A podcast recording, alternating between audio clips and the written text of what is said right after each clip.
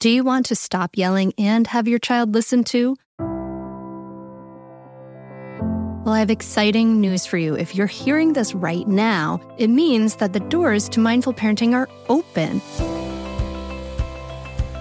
at mindfulparentingcourse.com. This only happens for a limited time, and it may be perfect for you if you want to be that patient, calm parent, but you're afraid of being walked all over, you're losing it, and you want to be that steady, peaceful parent. You don't have a cohesive method, and you take in bad advice like just count to one, two, three. Mindful parenting is an evidence based system that not only teaches you how to calm your reactivity, but offers you a ton of personal guidance. A lot of other parenting coaches talk about the best way to respond to your child, but guess what? They don't walk you through the research proven practices that it really takes to create changes that actually last. Mindful parenting teaches you the specific steps to create cooperative, loving relationships for life. In mindful parenting, you can learn how to stay calm, even if you find yourself shouting hourly now. Be present for your child no matter what they're going through. Resolve conflicts easily without yelling or taking away the iPad. Set limits without your child resenting you for days afterward. And build trust between you and your child so that you avoid misery in the teen years. The doors are open now at mindfulparentingcourse.com. Unlike other programs in Mindful Parenting, we offer one on one coaching to every member and weekly drop in coaching sessions. Don't wait anymore. You and your kids are worth leveling up. Go to mindfulparentingcourse.com and join now before the doors close again. That's mindfulparentingcourse.com. I'll see you there.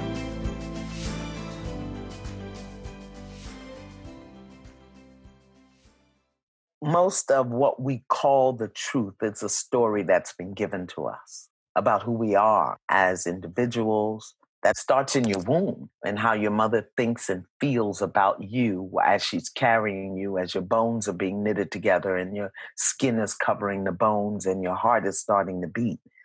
And then when we're born, the environment that we're born into, and you know, as children, we take on whatever's going on in the environment.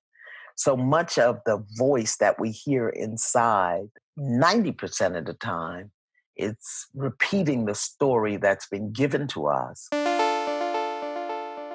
You're listening to the Mindful Mama podcast, episode number 300. Today we're talking about mothering ourselves with Iyanla Vanzant. Welcome to the Mindful Mama podcast, now with over a million downloads. Here it's about becoming a less irritable, more joyful parent. At Mindful Mama, we know that you cannot give what you do not have, and when you've calm and peace within, then you can give it to your children. I'm your host, Hunter Clark Fields, Mindful Mama Mentor. I help smart, thoughtful parents stay calm so they can have strong, connected relationships with their children. I've been practicing mindfulness for over 20 years. I'm the creator of Mindful Parenting, and I'm the author of Raising Good Humans, a mindful guide to breaking the cycle of reactive parenting and raising kind, confident kids. I am so thrilled to present to you another very, very special replay episode with the amazing Iyanla Vanzant, who is host and executive producer of the acclaimed award winning series TV show Iyanla Fix My Life. And she's one of the country's most celebrated writers, public speakers, and among the most influential, socially engaged, and acclaimed spiritual life teachers of our time. And we are going to talk about what does it mean to mother? How do we mother ourselves? You know, I want you to listen for some really really important takeaways. How to mother is to nourish, nurture, and teach, to beautify. How before we can learn to mother ourselves, we must get to the place of I matter and accepting what comes to you by day. And at night, you can give it back with forgiveness. There's so many beautiful gems in this episode. I just had to give it to you again. I know that because we have so many episodes, some of them don't show up in our podcast player. So this is such a beautiful gem of an episode. I know you are going to love it and want to share it with everyone you know. So, without further ado, let's dive into this episode with Ian Iyanla Vanzant. Iyanla, thank you so much for coming on the Mindful Mama podcast. Thank you for having me. Mindful mamas. I am so excited to talk to you. And honestly, it's a little hard for me to to know where to begin because your body of work is so enormous and you have affected so many people in your life. Um, and I would just love for you to share with the audience about your name, Iyanla, because I discovered this about I looked in and saw about your name, and I think it's so fascinating. So tell us tell us about what Iyanla means and how you got it. Uh, well, Iyanla means great mother. it is uh, from the Yoruba language. The Yoruba people are the people from southwestern Nigeria. And about 37 years ago, wow, mm-hmm. I uh, went through a spiritual initiation in that tradition because it is the tradition of my matriarchal lineage. My mother's family originates from Dahomey in Western Africa. And it was just part of my, I would say, ancestral lineage to embrace the tradition of my mother's lineage to become a cultural custodian or a priestess in that tradition. And like most traditions, when you go through a spiritual initiation, they change your name. Hmm. Uh, and it was very interesting for me to get the name Iyanla or Great Mother, which really isn't a name, it's a title. But it was given to me as my name because it was most in alignment with my purpose to mother, which is to teach, to nourish, to nurture, to beautify. And because I hadn't been mothered, really, my mother, my birth mother died when I was two. And my I was raised by a series of female relatives, including a stepmother, an aunt, and a grandmother. So, as one having not been mothered really, uh, or taught, nurtured, nourished, or beautified, to mm-hmm. get the name or the title Iyanla really represents what I do in the world. So it took for me mothering to a much broader perspective.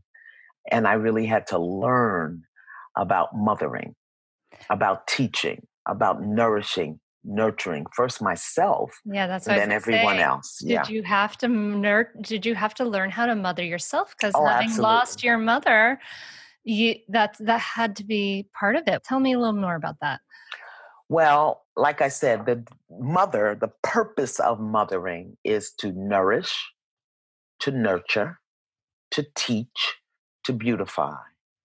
That's what mothers do. That's what mothering is. I mean, we nourish our children, whether we're breastfeeding or bottle feeding. We nurture them, meaning we provide them with the environment, the tools, the skills that allow them to grow and unfold we teach everything from eating to walking to potty training to how to use the correct fork at the table. And then uh, the beautification, I think, is just how we teach and, and demonstrate to our children how to present in the world, how to present in a space or an environment.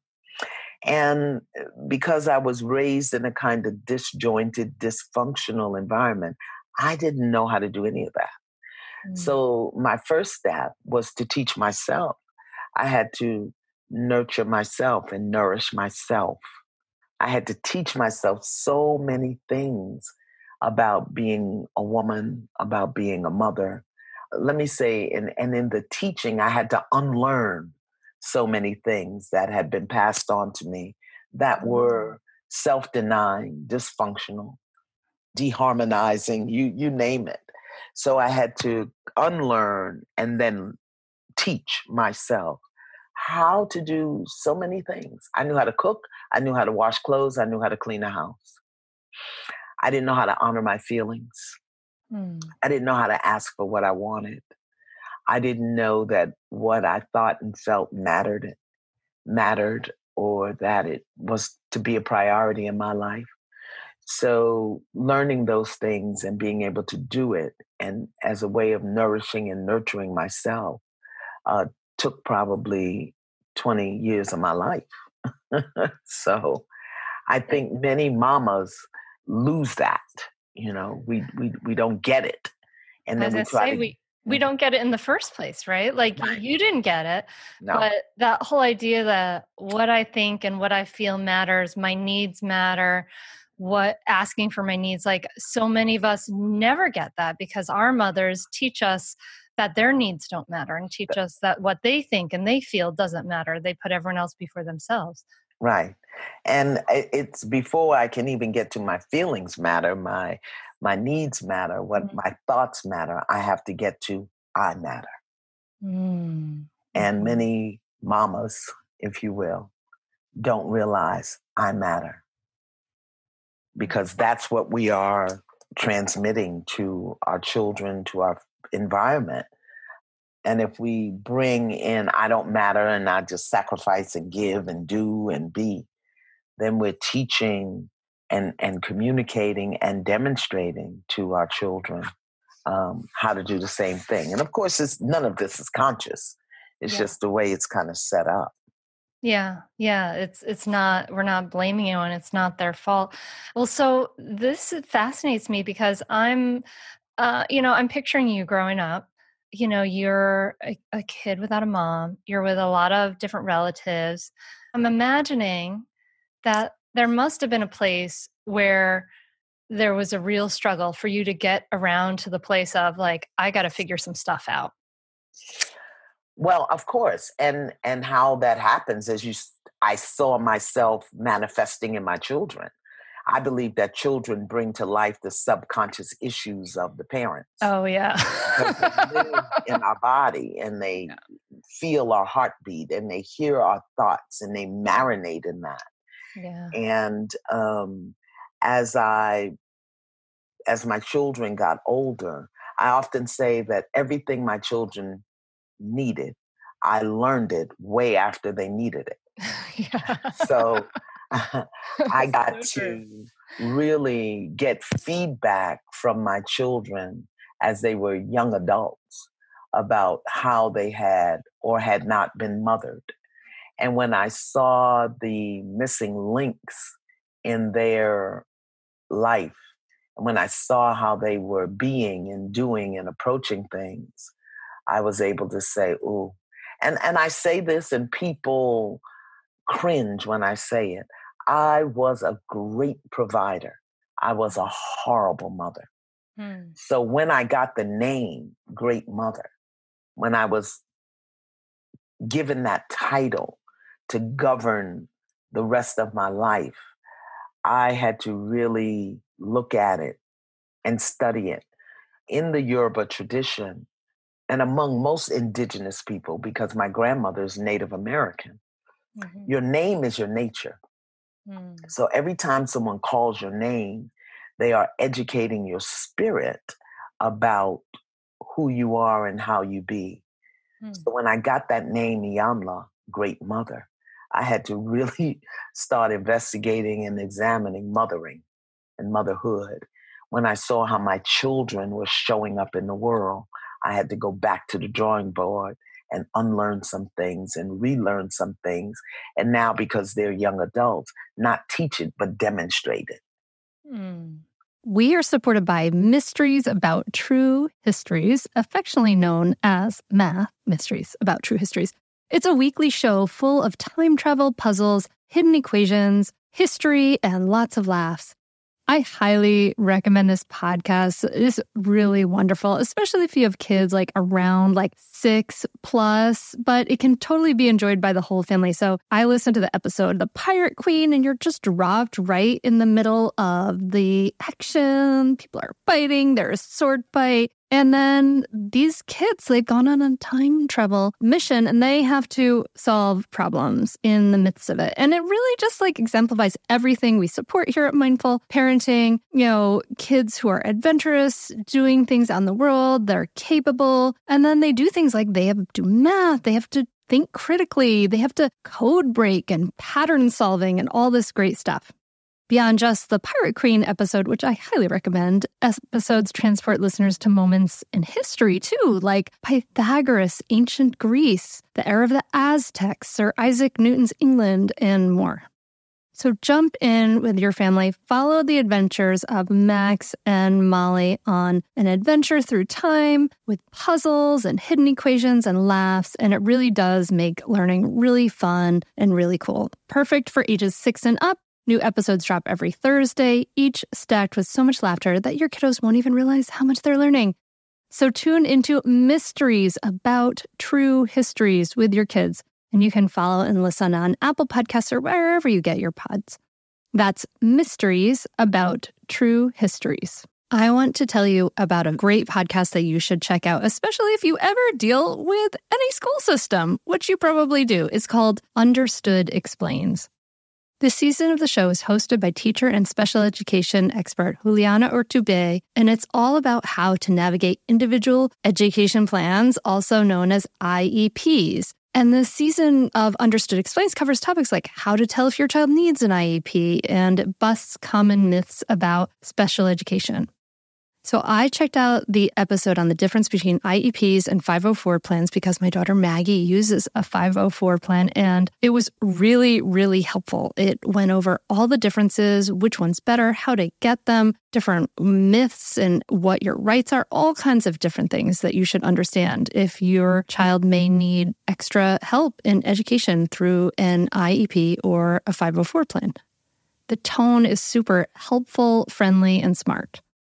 I highly recommend you check it out. To listen to Understood Explains, just search for Understood Explains in your podcast app.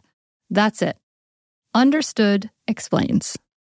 So where were you when you when you went to go do that Yoruba initiation and you went to go study with that with the people there and and see what that was all like where were you in your journey did, did you have your children were you starting to give me a sense of sort of the timeline there because i know that you've gone on to you know you do amazing coaching you've helped so many people so where was that in your journey i think my children let me see this was 36 37 years ago so my children were teenagers mm. and what happened for me was my middle daughter she was 13 and she went to bed and wouldn't get up Literally.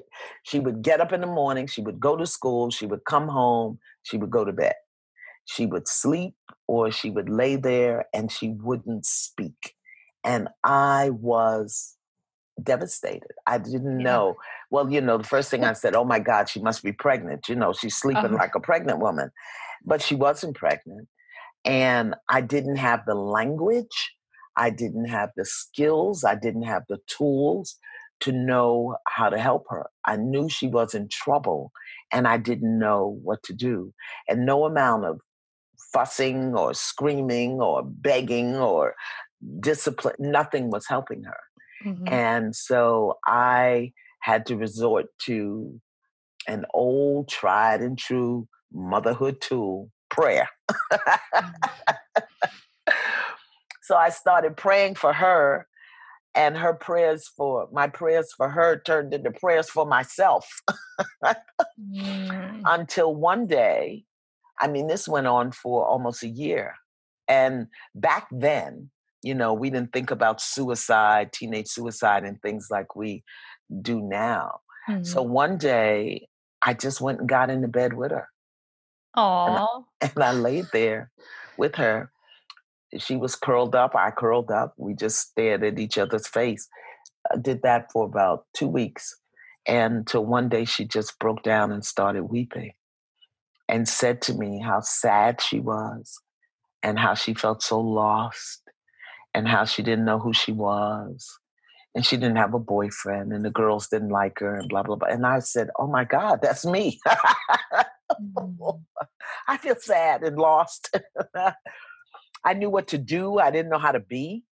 Mm-hmm. And so we made oh. a pact that we were going to do this together and we did and she became my best friend and and ultimately my teacher mm. uh, because she still had a, a level of innocence and vulnerability that allowed her to speak truth to me in ways that you know, I had learned to diminish, dismiss, and deny.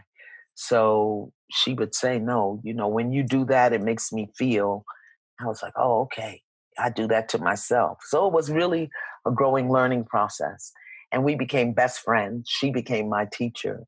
And when she was 30 years old, she was diagnosed with a rare form of colon cancer called familial polyposis, which is a genetic thing, even though we couldn't find any history of colon cancer on my side or her father's side. But when she was 31, she transitioned. She ah. surrendered her life to that colon cancer. And that took me on the next leg of my journey, which was really practicing everything she had taught me and everything I had been through with her. Wow. Wow. I'm so sorry for your loss. I, I love that. Like you said, I knew what to do, but I didn't know how to be. And she just, she just stopped like, and she just waited and, until you finally saw her and got into bed with her and really felt that, right? Like you really could really be with her. You didn't know how to be and she's saying be with me and you know and you went finally and you you were being with her and I love that that she became your teacher. She sounds like she was a highly sensitive person and really kind of in in um struggling with uh, all the the harshness of, of this. Well, all the things I didn't know to teach her. Mm. All the things that I didn't know to teach her, but by just learning how to be with her and to learn how to nourish her and nurture her moment by moment taught me how to nourish and teach and, and nourish myself moment by moment, how to be honest with myself moment by moment so that I could mother her. And recognizing also at a certain point that the nourishing and the mothering and the teaching and the being with shifts from mother to child to woman to woman. Mm. And that's what we were able to do. And I think so so often mothers, we stay in that mothering role inappropriately. There mm. comes that moment when you have to shift and see that adult child mm-hmm. and take the nourishing, the nurturing, the teaching to another level and also be willing to receive from the child because they do bring to life your subconscious issues in a new generation and they see it and they manifest it in another way. So it, it was a learning experience. You're really talking about moving beyond your role you know moving beyond relating to your child from this role to role place and just being real just being you with all your vulnerabilities with all your difficulties and also your strengths and your joy. That's wonderful. I love yeah. I love and, that. and see because i didn't have a mother mm-hmm. i didn't have a pattern to follow mm. i didn't have certain ingrained restrictions you know, like many women say, oh my God, I've become my mother. Well, I couldn't say that because I didn't have one to become. I was this conglomeration of women who had raised me, most effectively, probably my stepmother, who said something to me that I never understood until I was 40. She said, Don't be like that you're, because you're going to be somebody one day. Don't say that. Don't act like that. Don't do. You're going to be somebody one day. And uh, my public, my publishing career began when I was about, I think I was 30, mm-hmm. um, and pushed me into the public in a way. So now I'm trying to mother. I'm trying to be a woman. I'm a public person. it was, ooh, it was a mess. but I kept thinking to myself, okay, I am somebody. Mm. And and holding that thought led me to, okay, what kind of somebody do I want to be in the world, in my mm. home, in my relationships? So all of that was the foundation for my teaching and unlearning and relearning and doing what I do in the world.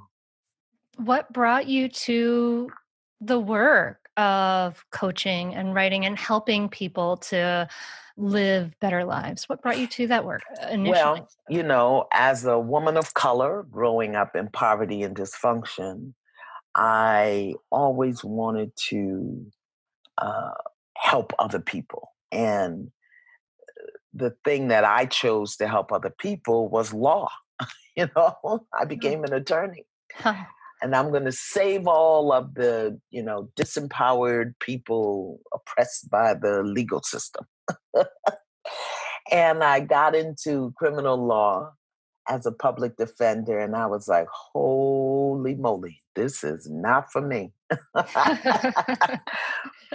spent, how I felt about teaching. I did yeah. for like two years, and I was like, whoa, no, no, no. yeah, I started out as a teacher, as a kindergarten teacher, but because my voice was so heavy, I used to frighten the children. I scared the children. I had them crying. I said, okay, well, let me get out of the kindergarten classroom because this is not working. and I, uh, I went to law school and I spent every day in jail because my clients were there and just had an aversion to the operation of law.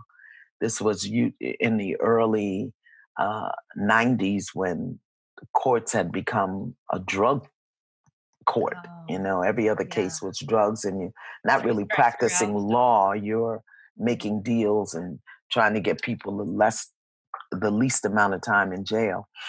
And one day, I just really got the intuitive guidance that get out of here, leave this place, and I and I did. And after several months and weeks of prayer and meditation and being still, I realized that I didn't go to law school to become a lawyer. I went to law school to train my mind. Mm. I had never really known how to use my mind because my heart was so discombobulated. You know, like I said, growing up in poverty and dysfunction and instability, I went to law school to train my mind. And uh, after I left law, had no clue about where I was going, what I was doing. A friend of mine asked me, would I be willing to work with women who were on public assistance being prepared to re enter the workforce? I said, oh. Well, that's my story. you know, I know how to do that. Mm. And so I went to work for a company that was uh, an organization that was training women coming off public assistance, re entering the workforce. And uh, I wrote a book for them. I made a workbook for them, actually. And that workbook became my first published work. Also, in that time, there was a gentleman named Thomas Leonard, who is known as the father of coaching. Mm-hmm. And through a friend of mine, I was introduced to his program that he was experimenting with before he put it up online. And I became involved in his program, one of his guinea pigs, and learned the process of coaching that I then taught to the women that I was working with. And he opened or he implemented Coach U or Coach University. And I was one of those um, primary coach, uh, one of his first coaches. So that's how I learned about coaching. But the piece that was missing for me was the spiritual aspect and so, in training my mind with the law and in learning coaching and, and supporting people and rebuilding their lives, it just came to me that there's a whole spiritual aspect of it that was missing eh, that I began to add to it and realized okay, I'm not here to teach or live man's law. I'm here to teach God's law, mm. universal law, spiritual principles as building blocks for building or rebuilding your life. And that was 30 years ago. I'm Margaret. And I'm Amy. And together we host the podcast, What Fresh Hell Laughing in the Face of Motherhood. Margaret, I would say you're sort of a where are my keys kind of mom. Correct. Sometimes a where are my kids kind of mom. Well, you're Amy more of a we were supposed to leave 35 seconds ago, mom. I mean, touche. In each episode of What Fresh Hell, we come at a topic from our usually completely opposite perspectives. I bring the research, And I bring kind of the gimlet eye. Like, is that research really going to work, people? And almost 10 million downloads later, we're still laughing. We also talk to experts in the parenting field, plus parents with stories we can all learn from. We make each other laugh, we challenge each other's assumptions, and we have what we think is the best parenting community on the internet. Check out What Fresh Hell Laughing in the Face of Motherhood wherever you listen to podcasts. If you like this show, there's a decent chance you'll also enjoy the Shameless Mom Academy. Hi, I'm Sarah Dean, the founder and host of the Shameless Mom Academy. The Shameless Mom Academy is a podcast for moms that centers moms more than it centers your kids. I'm not going to teach you how to make baby food or how to make your three year old or 13 year old stop having tantrums. Instead, I'm going to bring you back to yourself. For the last 20 years, I've been helping moms through growth and transformation. Inside the Shameless Mom Academy, I help you identify who you are and who you are becoming. Look, motherhood is hard. It brought me to my knees many times and sometimes still does.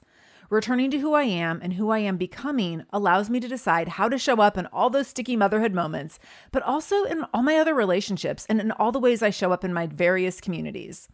So come check out the Shameless Mom Academy wherever you listen to podcasts. I'm willing to bet you'll leave feeling a little inspired and maybe even completely fired up.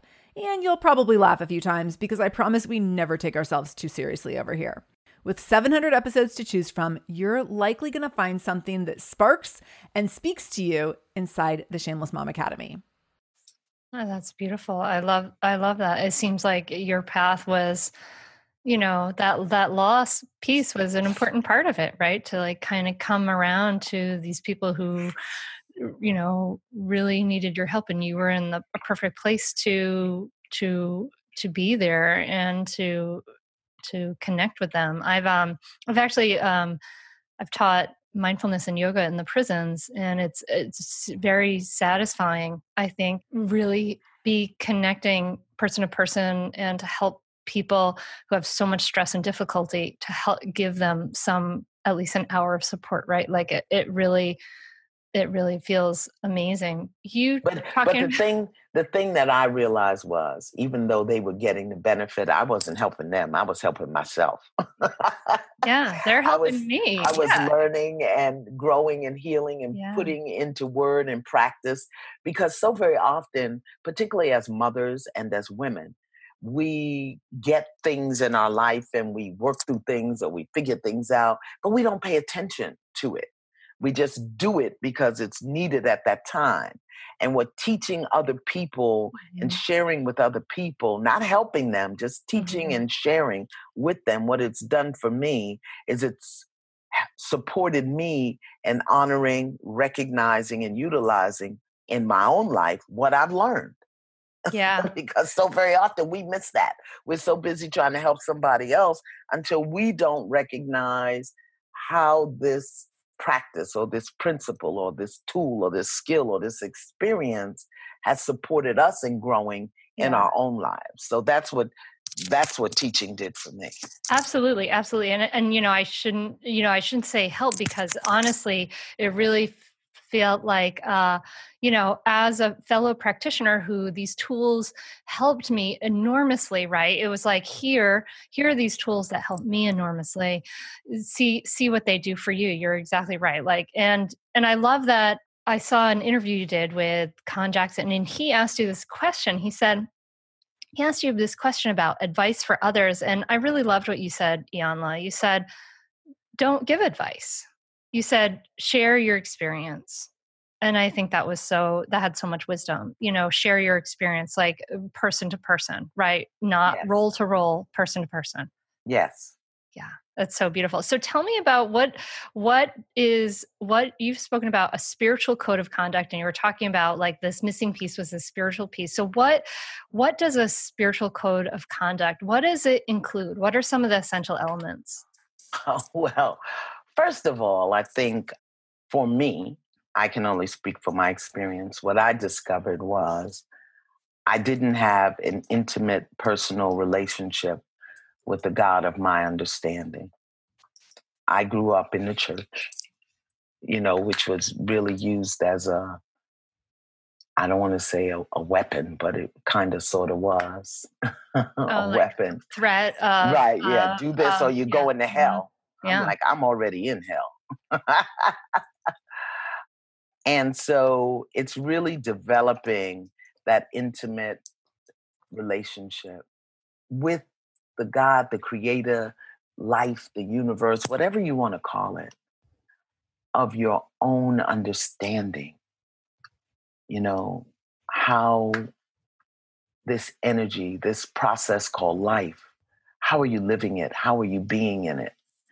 Uh, and what it does for you and how you know it's it's so difficult for me at times to put intellectual con- mhm, concepts intellectual language to a spiritual concept mhm. you know I think, are you trying to say like what part of the spiritual code of conduct has to be is kind of like when, you know, you and I know each other through a, a mindfulness context, right? Like kind of like what we speak about in this idea, this mindfulness context of like kind of stepping back and getting that perspective and that intention. And, and part of that, you know that if you're talking about in developing an intimate relationship with god universe and life part of that is saying looking at and saying like holy crap i'm alive.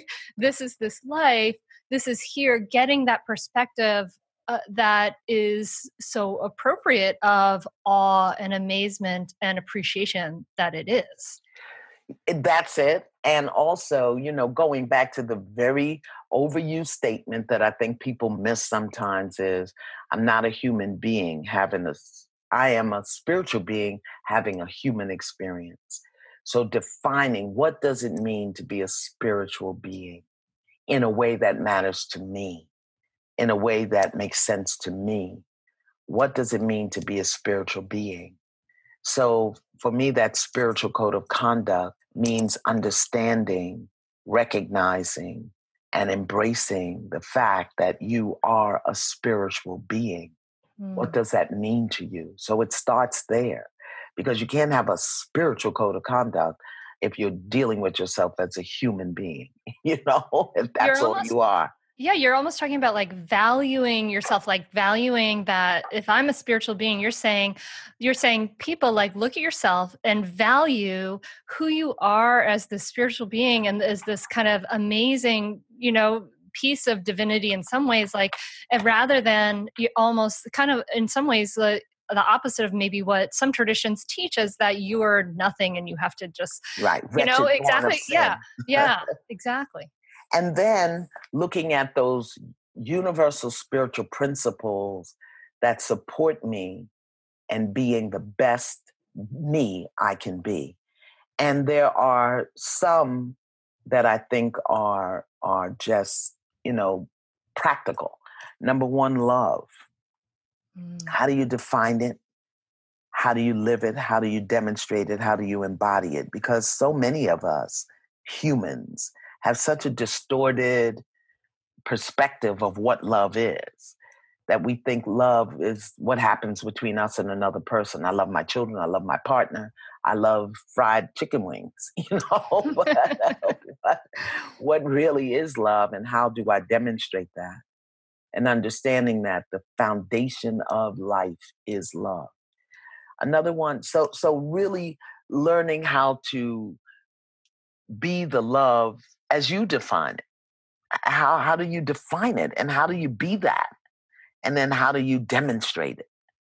Uh, The other, I think, important spiritual code of conduct is really understanding, seeking, um, living, speaking the truth. Truth Mm. is critical. I think 90%, maybe more, 99% of the challenges we are looking at in the world today are the function of us not knowing the truth, not speaking the truth, not seeking the truth, not wanting to know the truth. You know, there's a story that I tell when I'm teaching sometimes about in the beginning of time how the lie and the truth were very good friends. They did everything together. They went you know, they just moved in the world together. And one day they went to the river to swim. It was a very warm day, and they went out to the river to swim. And they, when they got to the river, they took off all their clothes and they went skinny dipping. And the lie kept saying to the truth, go out further, go out further, go out further into the river of life. And the truth kept swimming out and swimming out and got to the middle and just laid on her back and was there. And when the water began to get a little cool as the evening came, the truth swam back to shore only to discover that the lie and her clothes were gone. oh. so she made her way back to the village, back to the city, hiding behind trees and using leaves, and went right to the lie's house and knocked on the door, and the lie wouldn't answer. Knocked on the door. She was out there screaming and hollering, Let me in, let me in. People began to gather and snicker because the truth was standing there eh, naked. And finally, the lie opened the door and said, How can I help you? And the truth said, What, what did you do with my clothes? Why did you leave me out in the river? And the, and the lie said, Who are you? I, I don't know you. And truth said, What do you mean? I'm your friend when you took my clothes. And they went back and forth, and people began to gather and eventually started to throw rocks and stones at the truth, telling her to get away and leave the lie alone. And from that day forward, people would begin, would believe the lie before they believed the naked truth. Mm. that's where we are in our world today. So, part of the spiritual code of conduct is being able to recognize and then accept the naked truth, whatever it is.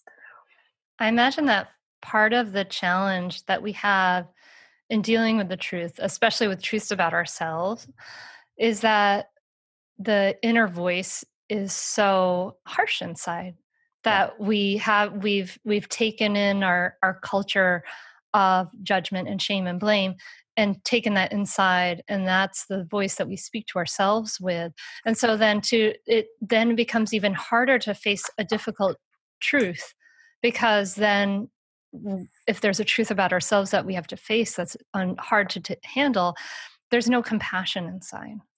Well, most of what we call the truth is a story that's been given to us mm. about who we are as individuals. That starts in the womb, starts in your womb and how your mother thinks and feels about you as she's carrying you, as your bones are being knitted together and your skin is covering the bones and your heart is starting to beat. And then when we're born, the environment that we're born into, and you know, as children, we take on whatever's going going on in the environment. So much of the voice that we hear inside, 90% of the time, it's repeating the story that's been given to us or the one that we've made up as a result of what we've seen because the true voice the the spiritual voice is compassionate and kind and loving but it has to compete with the deceptive intelligence of the ego that is developed as a result of the story we've been given so truth is is is a big part of your spiritual code of conduct walking it, talking it, living it, seeking it, understanding it, recognizing it, and then knowing how to be the truth. And that requires the next code of conduct, and that's deepening and developing trust mm. for the process of life, for yourself, and for that inner voice, um, the true inner voice, the authentic inner voice, not the voice that mimics and the story. Trust is so huge for us. And if you don't have trust, you don't have faith. And if you don't have faith, you'll eventually lose hope. It's it's hard for people to trust. I mean, I think that, you know, naturally as human beings, like there's so much fear, right? We are wired for awareness of threats, right? We are we're wired for that. That's how we survived.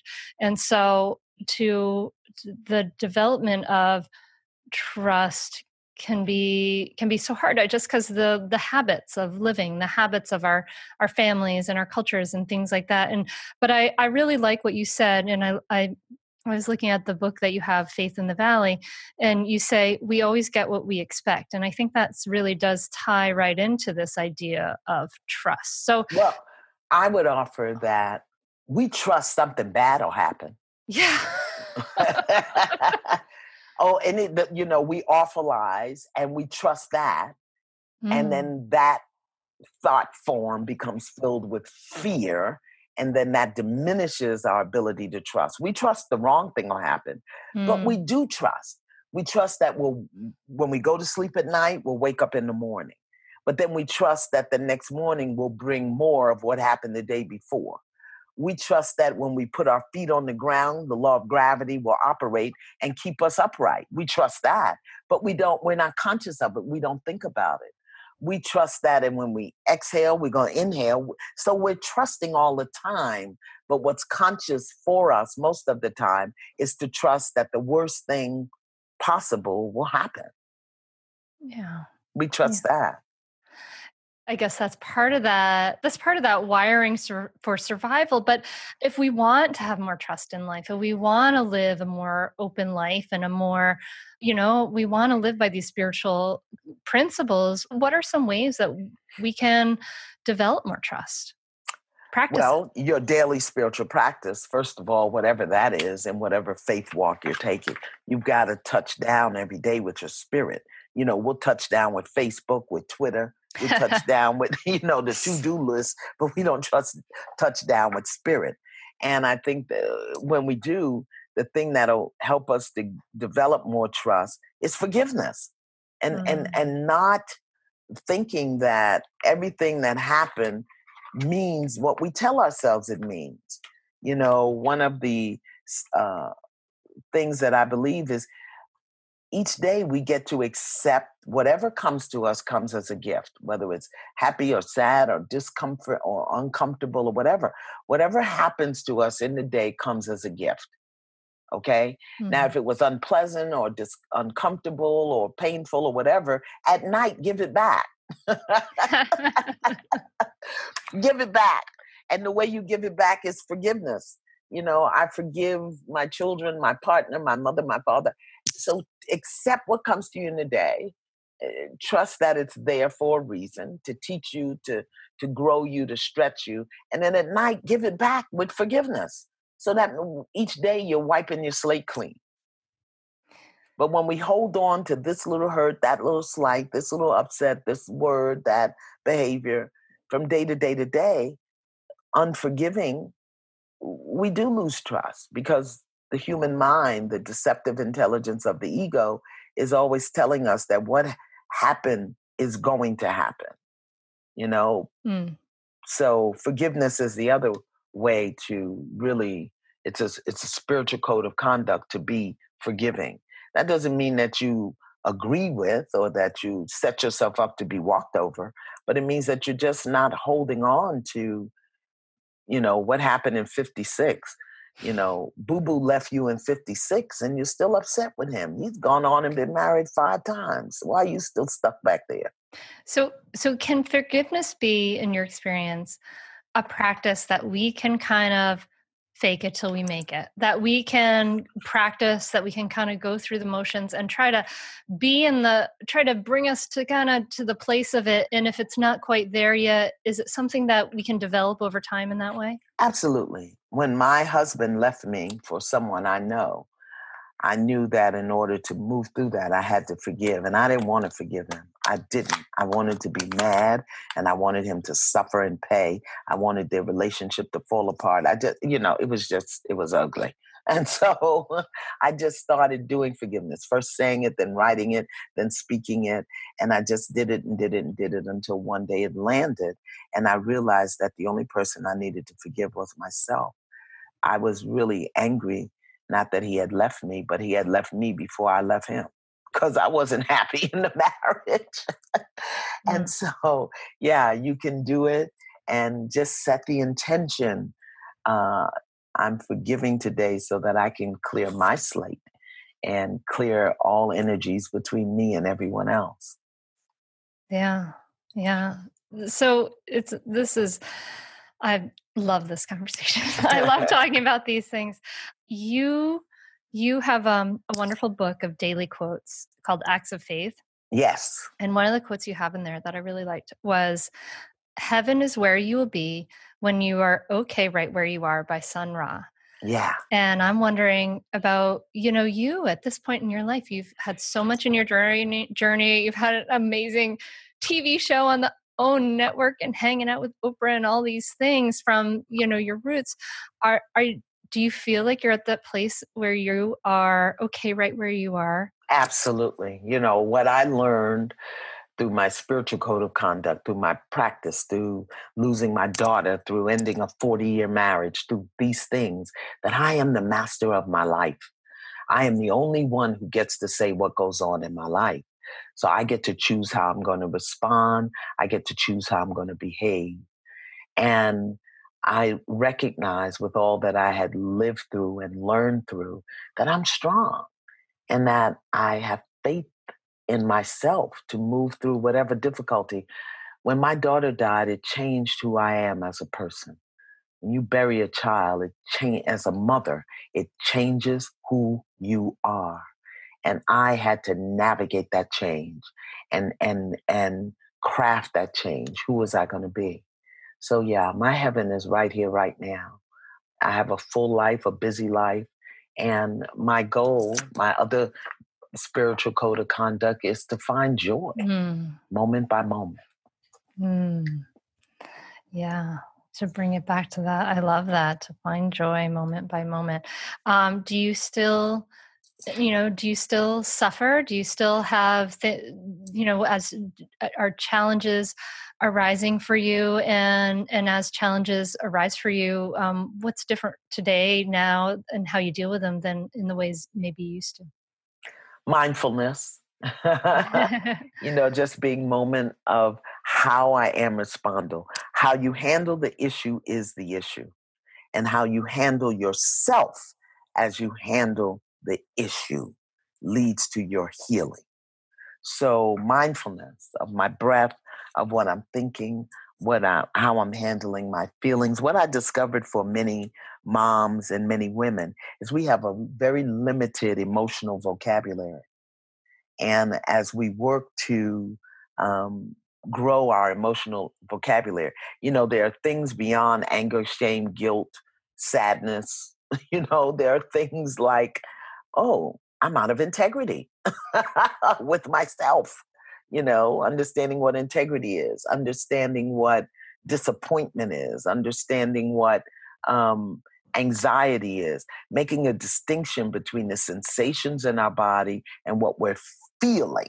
Because sometimes you get a sensation and you name it anger, it might be gas. You know? you know? I thought I was so pissed at you, honey. Yeah, I just have the little gas, gas you know.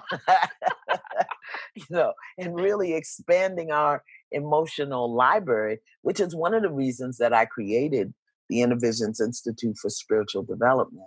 I have a two year personal development program where I work with men and women of all races, ages, really teaching people how to live a spiritual code of conduct and how to have your heaven, your joy, your peace, your love, moment by moment by moment. Mm. Yeah, yeah. I I checked that out. I was like, hmm, I want to do one of these workshops. so for the listener who's saying, you know, yes, I want some of that. I, w- I want some peace. I want some joy. But right now I have a two year old and I'm not getting any sleep and I'm overwhelmed and my husband's struggling and maybe we're struggling financially and I just feel everything is too much. What can you maybe offer that that person who oh wants a piece of that piece? well, two things. Number one, your daily spiritual practice. I don't care if it's five minutes of breathing, five minutes of of reading something inspirational. Uh, you know, get you a deck of peace cards and pull a card every day and tie it on a string around your neck. I don't care, but you got if you're a mom, if you're a woman, if you're serving the world, whether you're a doctor, a nurse, a teacher, a psychologist, a coach, a yoga teacher, you have to have a daily spiritual practice. You have to touch down each and every day with your authentic self and then give that permission to guide you through the room. That's the only way we're going to live beyond our habitual problem solving techniques. Um, so that's one thing. Eh, eh, five minutes, six minutes, 10 minutes, it doesn't matter. If Amen. you could do it three times, three times a day, that would be good. The other thing I say is you, we've got to master our energy. Everything is energy. Every thought, every every word spoken, everything in your home, your environment. We've got to master your energy. So, as a shameless plug, I would ask everybody to go look at Masterpeace, M A S T E R P E A C E, one word, one word, Masterpeace Body Therapy, which is a line of products really created by my daughter Gemmia before she passed that I've continued. And it's body wash, it's body butter, it's it's things that we can put on our body. The largest organ of, of, of our being is our skin. And we can master and, and monitor the energy that we bring into the world that we receive. So go take a look at Masterpeace. But really, you don't have to spend a dime, your daily spiritual practice.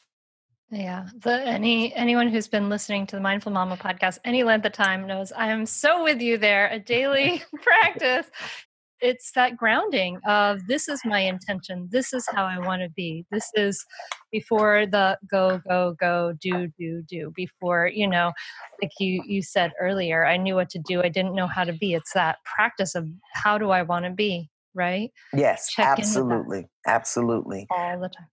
Yeah and as you begin to increase that practice deepen that practice it changes the energy. It changes your energy how mm-hmm. you be in the world. You know, so many of us as mothers and women, we're soldiers. We want to be warriors because soldiers fight for money and on direction. Warriors do battle to maintain and preserve the entire kingdom. You are the kingdom of your life. Preserve that. Mm. Yeah, I got goosebumps.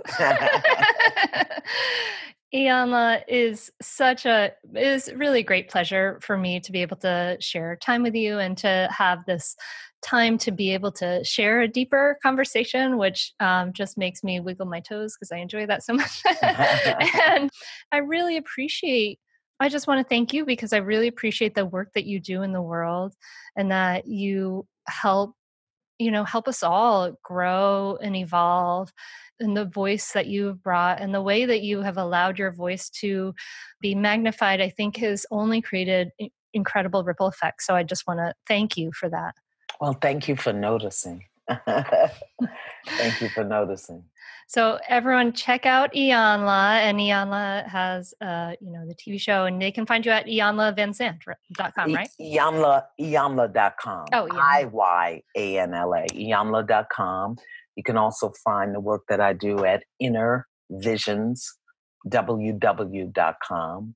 And then, of course, Masterpeace, P E A C E, uh, masterpeacebodytherapy.com.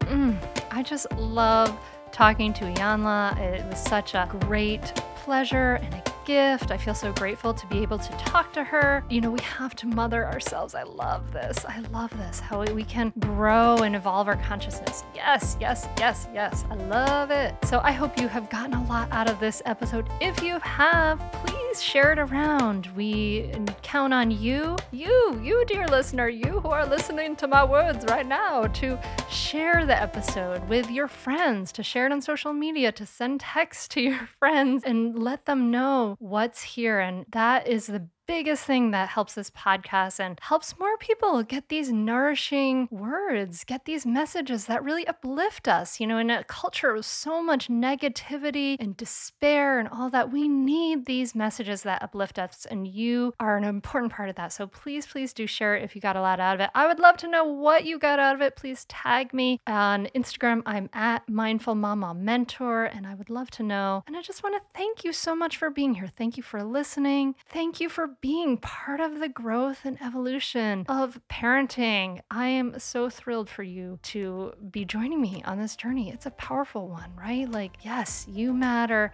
This matters. I'm, yes. Yes, yes, yes. Okay. Well, I appreciate you. I'm so glad to connect. I cannot wait to talk to you again next week for our awesome Friday Mindful Parenting Bite.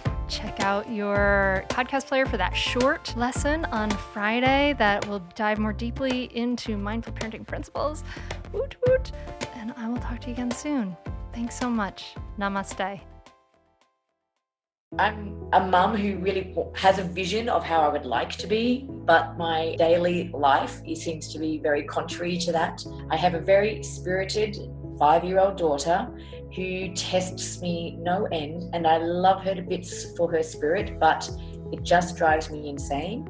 And this is why I came to the mindful parenting course because the mum I was being was not the mum I wanted to be one of the biggest takeaways for me was the component we did on listening. All these things that I thought I was doing to sort of, you know, make her feel better, like say, oh, don't worry about it, or, you know, next time do this. I thought I was being a good listener and helping, but I, once I could see the effects of really what those things were saying, I, I really realized that actually I'm a terrible listener and my responses are, are what is terrible. So that was a really big eye opener for me. Much more than just being about a better person with me and my daughter it was actually a lot more about how to be a better person with everybody.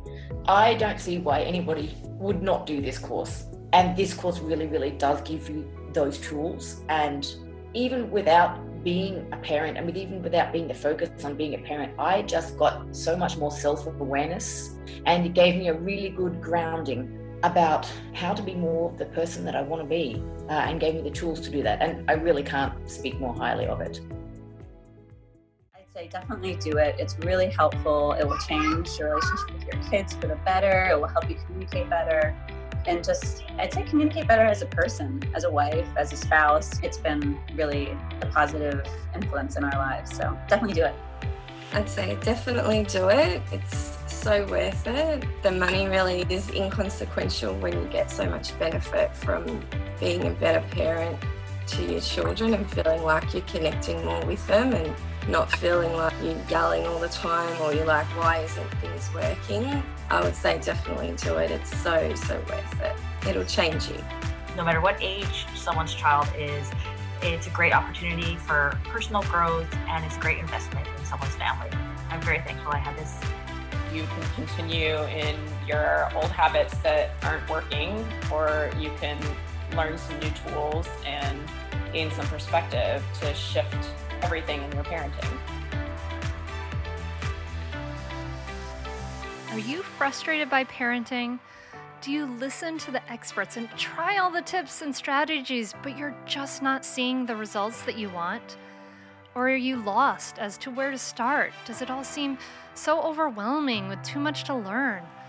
Are you yearning for a community of people who get it, who also don't want to threaten and punish to create cooperation? Hi, I'm Hunter Clarke-Fields, and if you answered yes to any of these questions, I want you to seriously consider the Mindful Parenting membership. You will be joining hundreds of members who have discovered the path of mindful parenting and now have confidence and clarity in their parenting.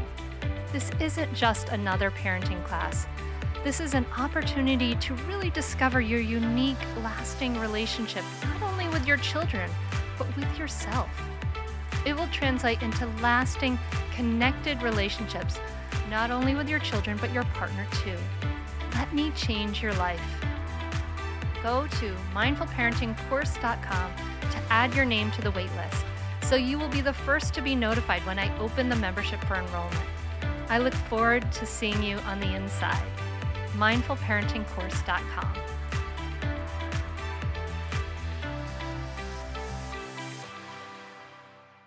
No one told us the truth about parenthood. Why? This is the podcast everyone needed before they had kids because now that those little ones are here, whew, there is a lot to unpack. I'm Rachel Shepardota, and I am your host for the podcast No One Told Us, where we tell the truth about parenting and let you in on all the stuff you really should have known about before having kids. I am the founder of Hey Sleepy Baby, but this podcast is so much more than sleep. We'll be diving into all the topics that you really care about and need to know while you do your best job raising those adorable tidy humans. Our goal is to just make you feel less alone and less overwhelmed. There are so many things that no one tells us before becoming a parent, and I think that we should really pull back the curtain on becoming a first time or second time mom or dad to share the good, the bad, and the ugly. We'll have a little education, a little fun, and a whole lot of heart that goes into each and every episode. So join me and our amazing guests each week to hear us talk about what no one told us.